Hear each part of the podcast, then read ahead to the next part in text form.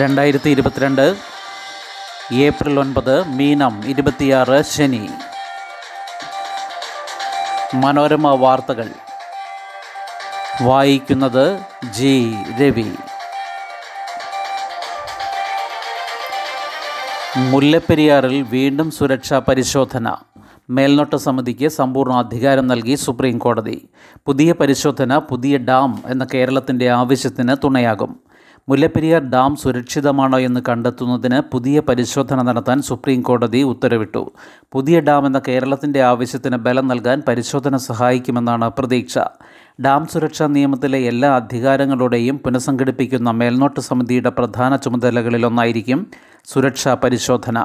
ഡാമുമായി ബന്ധപ്പെട്ട മറ്റെല്ലാ കാര്യങ്ങളിലും തീരുമാനമെടുക്കാമെന്നും സമിതിക്ക് വിപുലമായ അധികാരം നൽകിക്കൊണ്ടുള്ള ഉത്തരവിൽ ജഡ്ജിമാരായ A M Khanwilkar Abhay S Oka C T Ravikumar എന്നിവരുൾപ്പെട്ട bench വ്യക്തമാക്കി.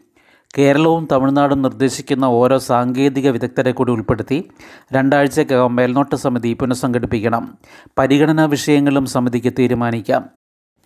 ഒരു വ്യവഹാരത്തിൽ സമ്പൂർണ നീതി ഉറപ്പാക്കാൻ ഭരണഘടനയുടെ നൂറ്റി നാൽപ്പത്തിരണ്ടാം വകുപ്പ് പ്രകാരം സുപ്രീം കോടതിക്കുള്ള പ്രത്യേക അധികാരം വിനിയോഗിച്ചാണ് ഉത്തരവ്. പുതിയ ഉത്തരവിന്റെ അടിസ്ഥാനത്തിലുള്ള തൽസ്ഥിതി റിപ്പോർട്ട് മെയ് പതിനൊന്നിനകം നൽകണം. ഡാം മേഖലയിലുള്ളവരുടെ പ്രശ്നങ്ങൾ കൂടി കേൾക്കാനും തീരുമാനമെടുക്കാനും ഇനി മേൽനോട്ട സമിതിക്ക് കഴിയും. ഡെയിൻ കുര്യാക്കോസിന് വേണ്ടി ഹാജരായ മനോജ് വി ജോർജാണ് ഈ ആവശ്യം ഉന്നയിച്ചത്. ഡാം സുരക്ഷാ നിയമപ്രകാരമുള്ള അതോറിറ്റി നിലവിൽ വരുന്നതോടെ മേൽനോട്ട സമിതിയുടെ പ്രവർത്തനം അവസാനിക്കും. അതോറിറ്റി പ്രവർത്തനം തുടങ്ങാൻ സമയമെടുക്കുമെന്നാണ് കേന്ദ്രം അറിയിച്ചിരിക്കുന്നത്. പ്രാബല്യത്തിൽ വന്നാലുടൻ ചുമതല ഏറ്റെടുക്കാമെന്ന് വിധിയിൽ പറയുന്നു. മൂന്നാം ഡോസ് നാളെ മുതൽ. രണ്ട് ഡോസ് എടുത്ത് ഒൻപത് മാസം പിന്നിട്ട് പതിനെട്ട് വയസ്സ് കഴിഞ്ഞ എല്ലാവർക്കും. കോവിഡ് പൂർണമായി ഒഴിയാത്ത സാഹചര്യത്തിൽ പതിനെട്ട് വയസ്സിന് മുകളിലുള്ള എല്ലാവർക്കും കരുതൽ ഡോസ് അതായത് മൂന്നാം ഡോസ് നൽകാൻ കേന്ദ്ര സർക്കാർ തീരുമാനിച്ചു. രണ്ട് ഡോസ് എടുത്ത് ഒൻപത് മാസം പിന്നിട്ട് പതിനെട്ട് വയസ്സ് കഴിഞ്ഞ എല്ലാവർക്കും നാളെ മുതൽ കരുതൽ ഡോസ് എടുക്കാമെന്ന് ആരോഗ്യ മന്ത്രാലയം അറിയിച്ചു. നേരത്തെ എടുത്ത അതേ വാക്സിൻ തന്നെയാണ് മൂന്നാം ഡോസായും എടുക്കേണ്ടത്. സ്വകാര്യ വാക്സിൻ കേന്ദ്രങ്ങൾ വഴി മാത്രമാകും പതിനെട്ട് അൻപത്തി ഒൻപത് പ്രായക്കാർക്ക് കുത്തിവെപ്പെന്നതിനാൽ കരുതൽ ഡോസിന് വില നൽകണം.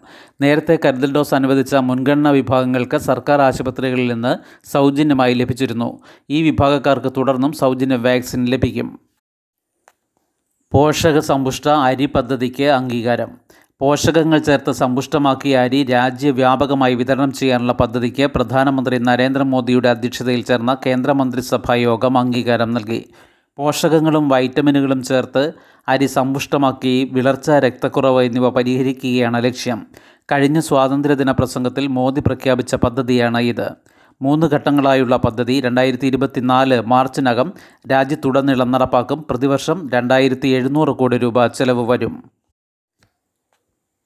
ഹിന്ദി ഇംഗ്ലീഷിന് പകരമാകണമെന്ന് അമിത്ഷാ പല ഭാഷക്കാർക്ക് ഹിന്ദി പൊതുഭാഷയാകണം. വ്യത്യസ്ത സംസ്ഥാനക്കാർ പരസ്പരം സംസാരിക്കുമ്പോൾ ഇംഗ്ലീഷിന് പകരം ഹിന്ദി ഉപയോഗിക്കണമെന്ന് കേന്ദ്ര ആഭ്യന്തരമന്ത്രി അമിത്ഷാ പറഞ്ഞു. പാർലമെന്റ് ഔദ്യോഗിക ഭാഷാ കമ്മിറ്റി യോഗത്തിലാണ് സംസ്ഥാനങ്ങളിലുള്ളവർ ആശയവിനിമയത്തിന് ഇന്ത്യയുടെ ഭാഷ ഉപയോഗിക്കണമെന്ന് അമിത്ഷാ അഭിപ്രായപ്പെട്ടത്. രാജ്യത്തിന്റെ ഐക്യത്തിന് ഹിന്ദി ഔദ്യോഗിക ഭാഷയാക്കേണ്ട സമയമായെന്നും അദ്ദേഹം പറഞ്ഞു. ഭരണഭാഷ ഔദ്യോഗിക ഭാഷയായിരിക്കണമെന്ന് പ്രധാനമന്ത്രി നരേന്ദ്രമോദി നിർദ്ദേശിച്ചിട്ടുണ്ട്. കേന്ദ്രമന്ത്രിസഭയുടെ എഴുപത് ശതമാനം അജണ്ടയും ഇപ്പോൾ ഹിന്ദിയിലാണ് തയ്യാറാക്കുന്നത്. പ്രാദേശിക ഭാഷകളിലെ വാക്കുകൾ കൂടി സ്വീകരിച്ച് ഹിന്ദിയെ വിപുലമാക്കണം. മന്ത്രിയുടെ നിർദ്ദേശത്തിൽ തൃണമൂൽ കോൺഗ്രസും ഡി എം കെയും ഉൾപ്പെടെയുള്ള പ്രതിപക്ഷ പാർട്ടികൾ പ്രതിഷേധിച്ചു. രാജ്യത്തിന്റെ അഖണ്ഡതയ്ക്കും നാനാത്വത്തിനും എതിരായുള്ള നീക്കമാണിതെന്ന് തമിഴ്നാട് മുഖ്യമന്ത്രി എം കെ സ്റ്റാലിൻ പറഞ്ഞു. പ്രാദേശിക ഭാഷകൾക്ക് പകരമായി ഹിന്ദിയെ മാറ്റാനുള്ള നീക്കത്തിനെതിരെ പ്രതിഷേധിക്കുമെന്ന് തൃണമൂൽ നേതാവ് സൗഗത റോയി പറഞ്ഞു. റെയിൽവേ ഭൂമിയിൽ കല്ലിടണമെന്ന് നിർബന്ധമില്ല K rail M D. Silver line പദ്ധതിക്കായി റെയിൽവേ ഭൂമിയിൽ സർവേ നടത്തുമ്പോൾ കല്ലിടണമെന്ന് നിർബന്ധമില്ലെന്ന് കേരയിൽ M D V Ajith Kumar. കേരളയിലും ദക്ഷിണ റെയിൽവേയും ചേർന്നുള്ള സംയുക്ത സർവേയുടെ ഭാഗമായ ഫീൽഡ് പഠനം ഇതുവരെ നടത്താനായിട്ടില്ലെന്നും അദ്ദേഹം പറഞ്ഞു. സർവേക്ക് വേണ്ടി റെയിൽവേയുടെ ഭൂമിയിൽ കല്ലിടാൻ പാടില്ലെന്ന നിലപാട് ദക്ഷിണ റെയിൽവേ ഇപ്പോൾ എടുത്തതല്ല. അവരുടെ എഞ്ചിനീയറിംഗ് വിഭാഗം ഇക്കാര്യം കത്ത് മുഖേന അറിയിച്ചിരുന്നു. എന്നാൽ കഴിഞ്ഞ ഡിസംബറിൽ റെയിൽവേ ബോർഡുമായി നടത്തിയ യോഗത്തിൽ ആവശ്യമുള്ളിടത്ത് കല്ലിടാമെന്നാണ് ജനറൽ മാനേജർ നിർദ്ദേശിച്ചത്.